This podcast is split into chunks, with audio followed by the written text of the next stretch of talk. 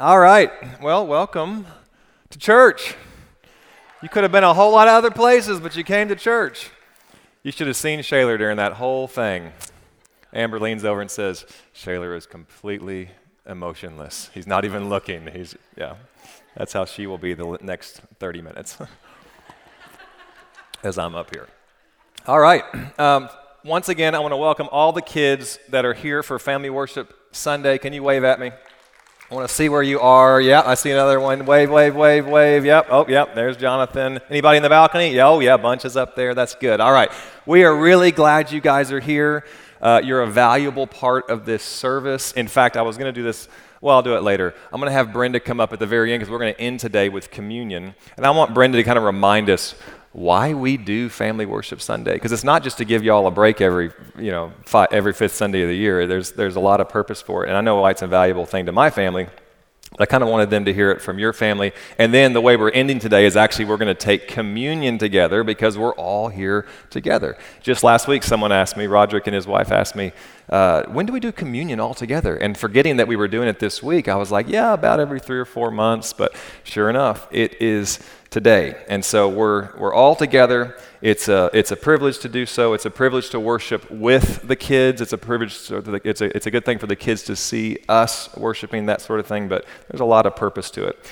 Um, so today, with the kids in mind, I, I had them in mind as I was putting together the message, and so let's pray and just ask that the Lord would take the word and the message and, uh, and uh, allow it to fit the places of our hearts and our minds that we need it to fit. So, so Lord, we, um, we've come. I just said earlier, like, hey, I'm glad you're in church. The truth is, we came to church not out of habit, not just because this is what we do. We came to church to meet with you. And it really is a privilege to be able to open up the Word and to share a thought in hopes that your Holy Spirit, somewhere between my lips and their ears, would do something and take it and form it and place it just where it needs to go. And so, Lord, I pray that you would use my words and then speak a whole bunch of other stuff in between here and their ears so that they would walk away uh, encouraged and challenged and helped because that is your desire for us, just to encourage us and to, and to challenge us and to help us. We want to become more like you today. In Jesus' name we pray it. Amen. Amen. All right, this morning I'm going to be sharing about perspective, and that's a big 11 letter word. I know you second graders probably don't have 11 letter words on your spelling list, but maybe the third grade, maybe next month you're going you're going to have those big words like that. But it's a big one, and the definition is a particular attitude towards or way of regarding something. It's your point of view. Uh, perspective is what makes it possible for two people to look at the very same thing and come up with two completely different uh, understandings. Husbands, you know what I'm talking about? Yeah. Two men sat under a bridge on the beach in the sand eating together. The second man asked the first man, So, what are we doing here? And the first man groaned. Well, I'm, obviously, I'm sitting in the sand eating sardines and Vienna sausages with you. And the second man responds, Oh, that's interesting. Because I was actually dining with a friend on surf and turf with an ocean view. Perspective, a particular attitude toward or regarding something, it's your point of view. Do you kids know what surf and turf is? You do? Surf is the fishy thing. Surf, that's like your fi- like if you go to a, if you go to the restaurant later with your parents, just when the waiter comes up, just ask him. when he asks you, "What do you want?" Just say surf and turf. and then your parents will explain to you what surf and turf is. But basically, it's like ordering a lobster and a steak. One guy sees eating a can of sardines and a can of Vienna sausage. The other guy sees surf and turf with a friend on the beach. Perspective. Matthew Henry, the great 17th century theologian, best known for his commentaries on the Old Testament and the New Testament, he was robbed one day by a gang of thieves, and in his diary that night, this is what he wrote Let me be thankful first because I was not, never robbed before. Second, because although they took my wallet, they did not take my life. Third, because although they took my all, it wasn't that much. And fourth, let me be thankful because it was I who was robbed and not I who robbed. Perspective. It's a particular attitude toward or way of regarding something. And in this case, attitude towards or way of regarding being robbed. I like Matthew Henry's perspective. Sounds like a man who's been changed from the inside, doesn't it? A proper perspective is an attractive thing, I found. In fact, I've known a lot of people who are sick or struggling or hurting in some way or the other, but they have a, a heavenly perspective. And it, it really is a, it's a beautiful thing. It's like they've recognized in life that even in their pain, even in their struggle, even in their lack, even in their loss, they've recognized that even if this lasts for a prolonged period, even if this lasts for the rest of my life, my life is a vapor. It is a just an instant, and then we pass on into eternity. And when you when you find people that have that type of perspective, it, it really is it really is beautiful. So perspective. Another guy, he's a businessman, and he was asked to speak in this business meeting. About 20 people were there, and uh, he, he got this big sheet of paper and he pinned it on the wall, and he got his sharpie, and he just goes, and he says, All right, what do you see? And the first guy he points at, he says, Well, I, I see a black spot. Yeah. What do you see? I also see a black spot. Okay. What about you? Same. And you? Black spot. Went around the whole room, all 20 people saw a black spot. And he said, Yes, indeed, there is a black spot. But what you all failed to notice was the huge white sheet of paper. And he literally says, My speech is done, and he walks. And I think he was talking about noticing opportunities, not just problems, but he had perspective. It's easy to zero in on the, on the black spot. Hey, by the way, I'm going to start a bunch of rabbit trails, and I'm not going to finish them today. I'm going to let you and the Holy Spirit deal with stuff. And part of it is because he does that, right? And then part of it is because the kids are here. And then part of it is because I don't want to keep you for an hour and a half.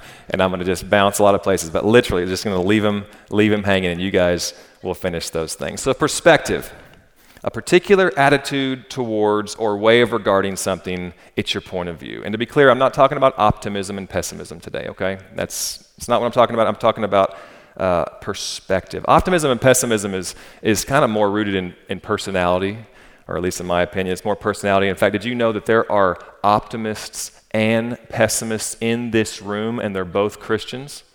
Like, wave at me if you're a glass half full person. Wave at me, okay? Now, wave at me if you're a glass half empty person. Oh my goodness, Christians, both, they're pessimist ones and optimists. So that's not what I'm talking about today. I'm talking about perspective. And truly, what we're really talking about is gaining God's perspective. So there's optimists, they see the glass half full. Oh, it's positive, man. There's, there's hope. Then the, the pessimist sees it half empty. Then there's realists. We got any realists in here? Some of real, yeah, realists are just like, it's a half a glass. Yeah. And you should have got a smaller one. I mean, parent, realist parents are like, you should have got a smaller, and make sure you put it in the dishwasher when you're done for crying out loud.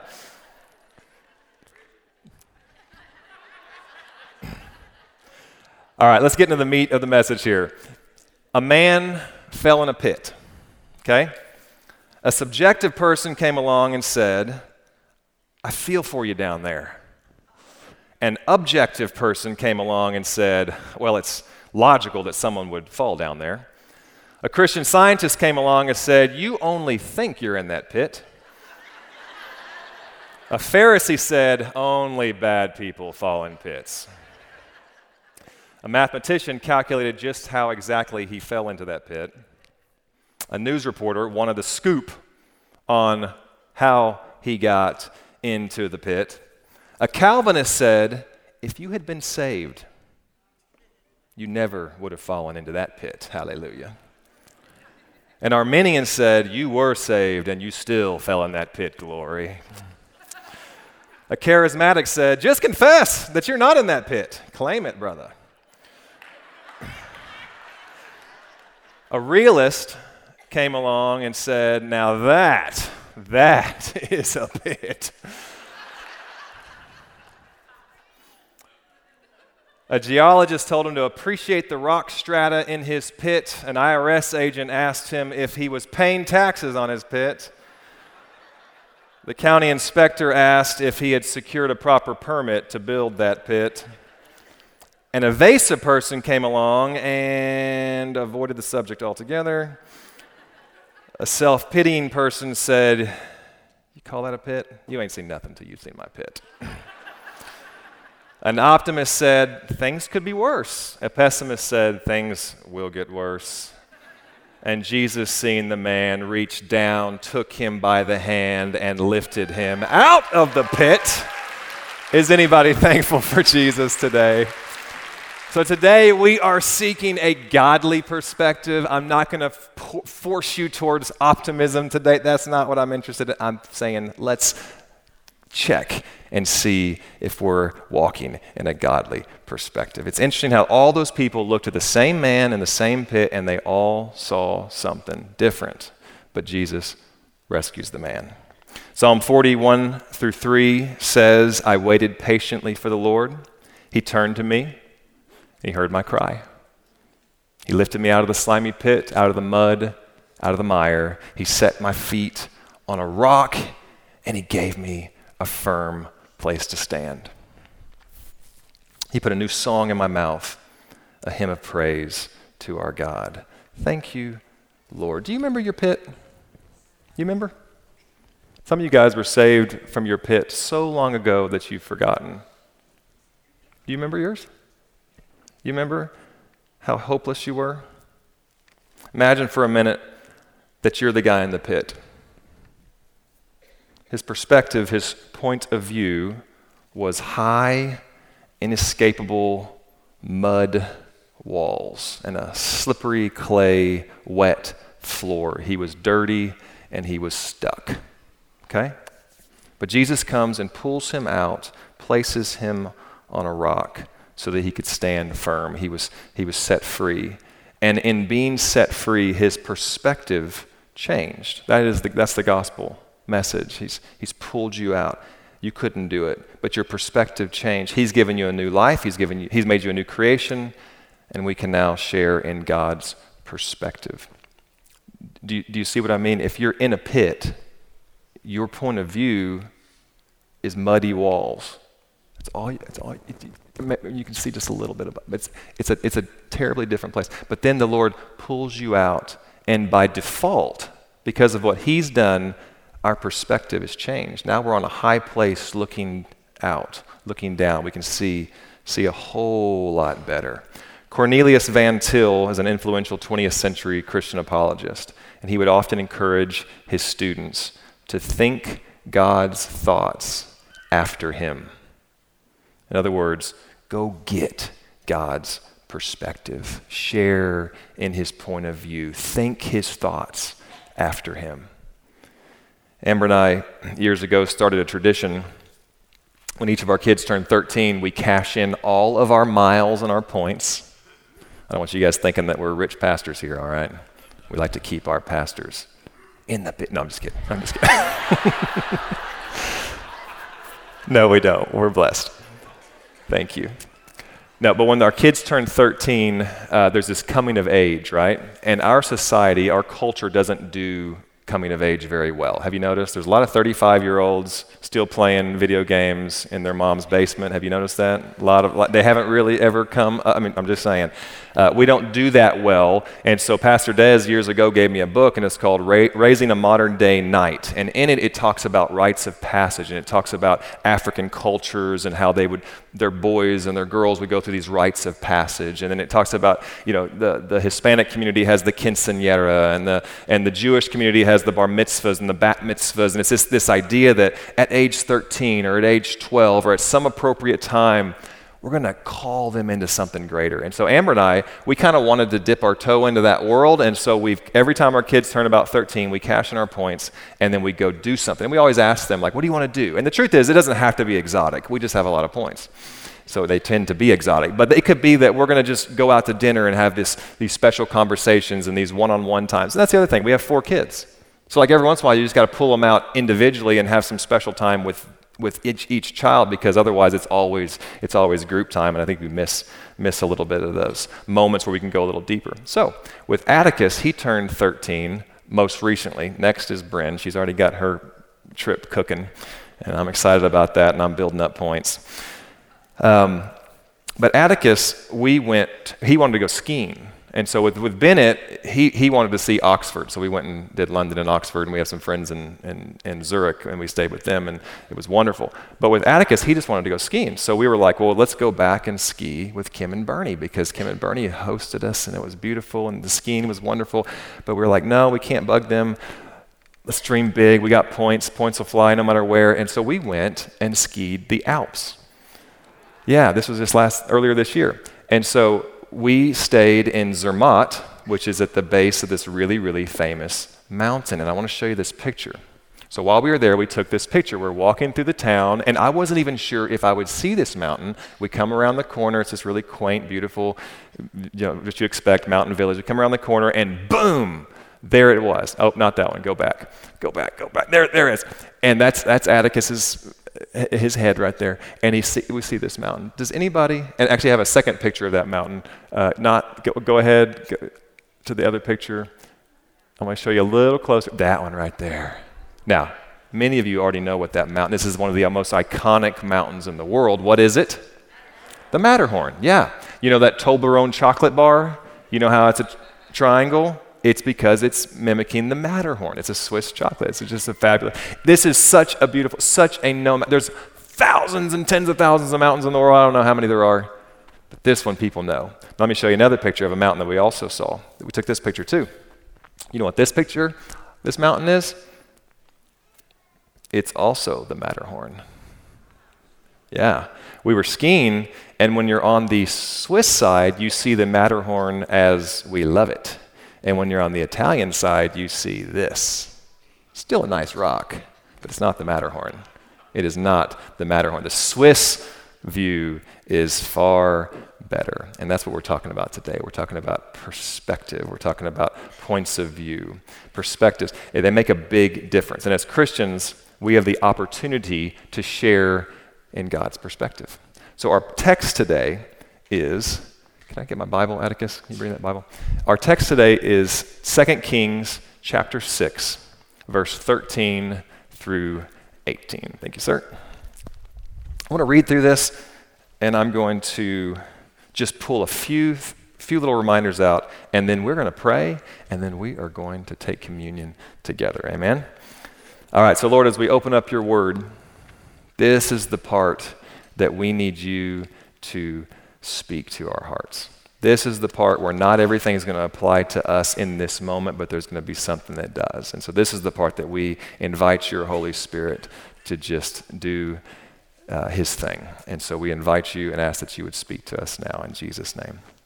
All right, so starting in verse 13, it says, Go find out where he is, the king of Aram ordered, so I can send men and capture him. Now, let me give, give you the background. Um, the Arameans were raiding the Israelites and they were just, just wreaking havoc. They were stealing from them and they were just doing over and over and over and over. Well, Elisha started receiving like these downloads of knowledge from God and would just call the king and say, hey, they're coming over there to Saginaw. Just be wary, just be wary, you know. And then they would prep and they would be ready for them and there would be nothing there to steal or the people would be in safety. Where, and then a couple weeks later, the, the Aramean king would go back and do, do, it again, and, and they were going down to Haltom, and then the, Elisha would tell everybody in Haltom, hey, don't go. And it was just driving the king crazy. This happened over and over and over again, and Elisha kept spoiling the plan. So finally, the, the king was like, are they, I mean, do I have a spy amongst, amongst us? Is this, is this what's going on? One of you spy? They're Like, no, no, Elisha just knows, like God's talking to him. Oh, okay. So then the brilliance of the king says, Well, go find out where he is so we can capture him. I'm thinking, Well, don't you think God's going to tell him that? But anyway. So he says, Go find out where he is. The king ordered, so I can send men and capture him. The report came back, he is in Dothan.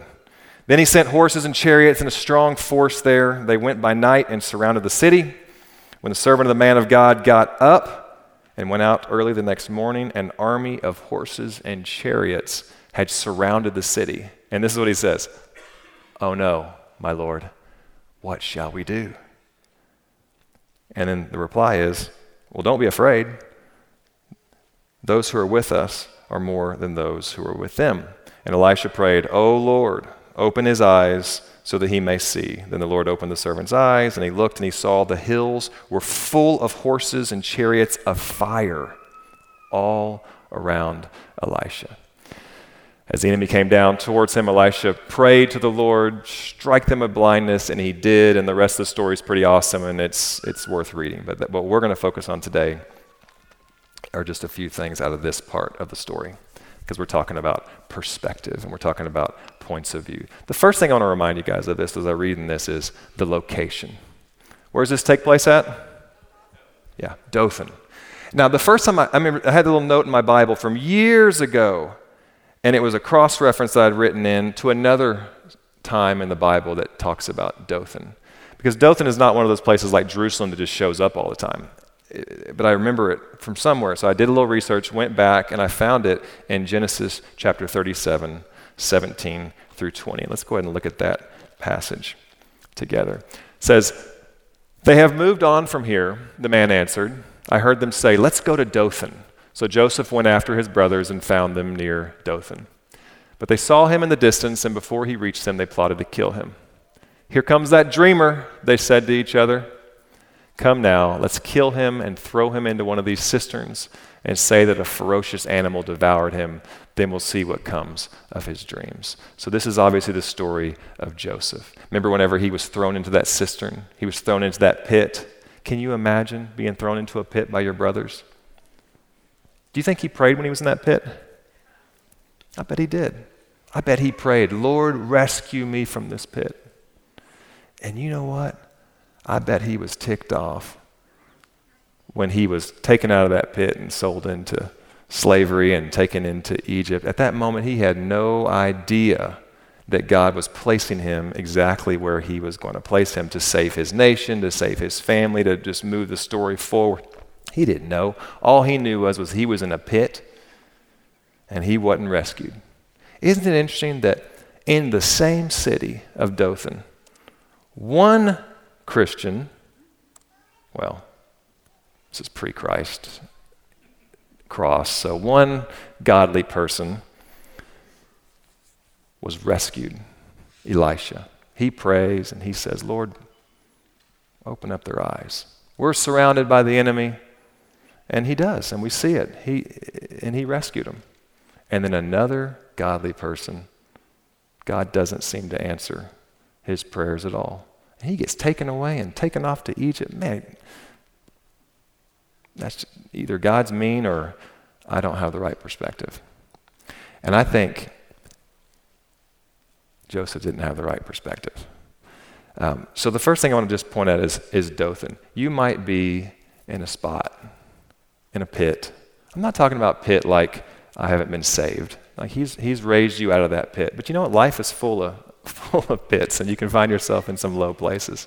You might be in a place and you've been praying for a while, and you're still there. And you're looking around going, well, he helped Clyde.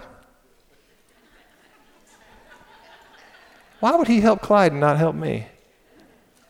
I would just say, I'd like to encourage you today. God has a different perspective. God has a different point of view. If you're in a pit, this is what you're seeing. And God is far above, and He's going to rescue you one way or the other. That part I'm confident in. Don't be discouraged. Don't be discouraged. If you're in a Dothan, just keep praying, keep believing. God's not forgotten you. Second thing, look at what the, the servant said. Uh, this struck me. I haven't read it in any commentaries, it just struck me. He says, Oh no, my Lord. Now we see the word Lord a lot in the Bible but usually it's capital. It's usually a capital L. This is a lowercase l. Oh no, my Lord. And as I was reading that this week, I thought, you know what? The servant his source of help was actually Elisha.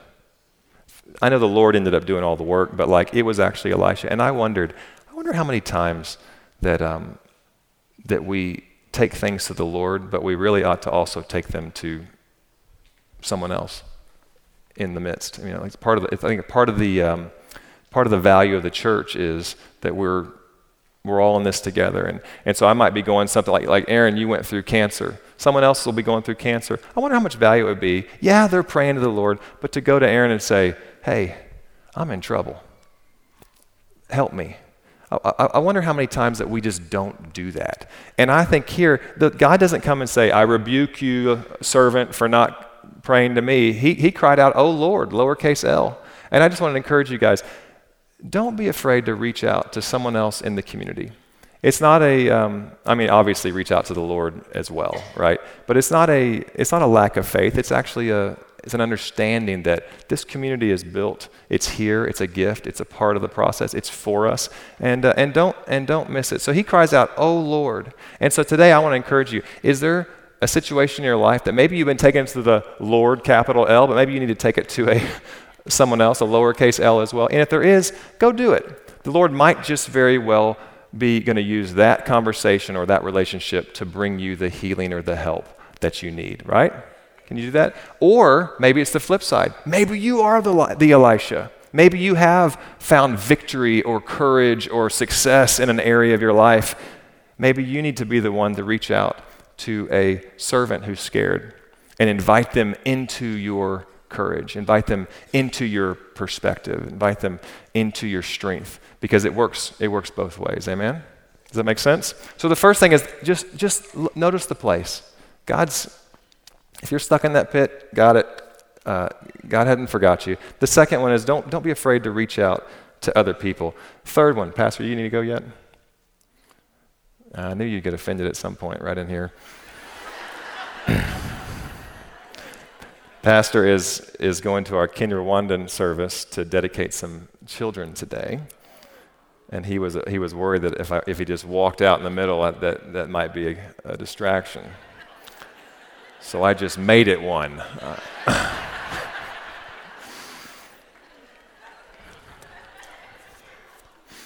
one more thing. Obviously, the big, the big um, line in this whole passage in my heart is those who are with us are more than those who are with them. That's something that if, if you're not remembering that that's God's point of view all the time, like it's always his point of view that he knows that those that are with him are greater than those that are with the enemy. He knows that if we're not walking in that, uh, you're going to live in fear. And then speaking of fear, I love the fact that this servant, his eyes get opened, and all of a sudden his fear melts and what does he have? He has peace. All of a sudden, just total peace. Isn't it interesting that he was in God's protection the whole time? It is possible to live in God's protection, but not in his peace. I want to encourage you, again, Holy Spirit, pinpoint the parts that we need to hear but Lord, we want to live in your protection and in your peace. And if we don't capture and we don't take up God's perspective, His point of view, we can actually walk through our entire life saved as saved can be. We are going to be in heaven with Him for eternity. But our earthly existence can be a lot more difficult than it has to be. I know a lot of people even myself during seasons where I'm not walking in His peace because I have adopted my own perspective and I've let go of God's perspective. So today, the conversation is about seeking godly perspective. And uh, some of it comes at salvation. Uh, I was thinking about this this week. When God placed you on the rock and He pulled you out of that pit, your perspective changed forever. I mean, how could it not? I mean, you were looking at mud walls and now you've been set on a high place. And we know that when we're in the pit, the Bible says in Colossians 1:21 that we were alienated from God and that we were enemies in our minds because of our evil behavior. But at salvation, we were reconciled to Him. And our eyes became open, kind of like the servant in the story of Second Kings. He, he opened our eyes. And that's the first way that we are able to taste and step into His perspective, just because of what He did. I mean, He took us from here and placed us up in here. That's the first way. But the second way is more of a process. And that's the part that we've got to be a part of. The first part was God's doing. The second part is this. The second part was we gain a perspective, we gain a godly perspective. Uh, we begin to think his thoughts after him whenever we study his word, uh, whenever we experience him in our lives, whenever we experience him in the lives of others. That's kind of like that whole thing about I see that Elisha had victory in this. I see that Elisha has a good perspective in this. I'm going to get into his perspective. And we learn that way. We learn that we borrow from the perspective of others and from the victories of others. Ephesians 1 17 through 18 says, it says, Paul prays. I think it's appropriate to even pray this over ourselves. I keep asking that the God of our Lord Jesus Christ, the glorious Father, may give you the spirit of wisdom and revelation so that you may know him better. I pray that the eyes of your heart may be enlightened in order that you may know the hope to which he has called you Pastor Des would often say, just get as close to Jesus as you can. In other words, just see and think about things as closely to how Jesus would see and think about them as you can. And as you do, you'll gain a more godly perspective. Remember Cornelius Van Til, think God's thoughts after him. Just copy him. Just speak like he does. Think like he does do like he does. And in the process, our perspective, our point of view solidifies. Again, a lot of it happened at salvation. You, you, you couldn't even stop that. But a lot of it happens over the journey, over the sanctification, over the discipleship process. And that's the part that if you don't do your part, if we don't do our part, if we're not diligent, we can live in his protection, but not in his peace. We can live with all the riches, all the promises, but we never take them off the shelf and, and actualize them in our lives. And that's on us. We're still getting to heaven. You're still good there, but there's so much more for the here. The message translation of Romans 12:2, it's one of a lot of people's favorite verses. It, it says it a little different. Uh, the 12:2 in the NIV says something like, "No longer conform to the pattern of this world, but be transformed by the renewing of your mind." But the message version says it like this: Don't become so well adjusted to your culture that you fit into it without even thinking. Instead, fix your attention on God. You'll be changed from the inside out. And I think that's what we saw in Matthew Henry. The dude gets robbed. and his perspective is just, it just comes out. You know, he didn't write that journal entry so that we could read it several hundred years later because he knew he would be a famous, you know, and we'd all Google and, and that would be the first thing that pops up. Uh, he, did, he wrote it because every night he'd go to his, his bedroom and before he goes to bed, he would, he would put in another journal. And that was just out of the overflow of his heart. That was just out of what God was doing in his life. And I think that's obviously that's what the Lord desires to do in us today. So maybe the, the major takeaway God's perspective, that's what we want. A lot of it happened by default. But there's some work to be done for the rest of it. And I want us to walk in his wholeness. I want us to walk in His peace and in His strength and in, in, all, the, all the promises of God. And we can do that. Or we don't have to. We're still saved, but it's not as rich. So, so I want to pray for you guys. And then, like we said, we're going to take communion. So, so Lord Jesus, Philippians 1 6 says that you've begun a good work in us, that you're faithful to complete it until Christ's return. that includes our perspective. So, whether you reveal yourself dramatically, like you did for this servant, or like you did for Saul on the road to Damascus, and it was big and it was powerful and dramatic, or whether it's subtle, like Asaph in, in uh, Psalm 73, verse 17, where he was so downcast, angry, frustrated. But then he entered in the house of the Lord. He walked into the sanctuary, and all of a sudden, he caught a glimpse of your perspective, and it changed everything. And then you go on to read, and it says things like, I'd rather have God than anything else.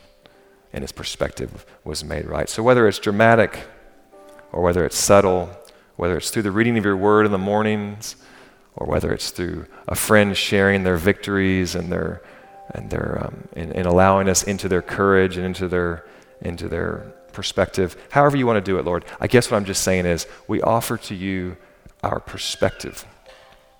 We want you to change and mold it as well so that we can become more and more like you. For our sake, for your glory, and for those around us, because you have begun a good work in us, and you will be faithful to complete it. So, Lord Jesus, I pray for these, these folks in our congregation, including the kids.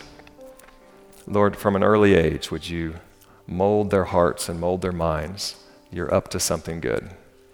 And we just pray that as we can grasp this concept of, of, of thinking your ways, thinking your thoughts, as we can grasp that, oh my goodness, oh my goodness, what you could do, what you will do through these, especially these young ones. So, Lord, I pray your blessing, your favor, your goodness, your mercy, your peace, your protection, all of the richness of heaven would be upon this group. In Jesus' name I pray it. Amen.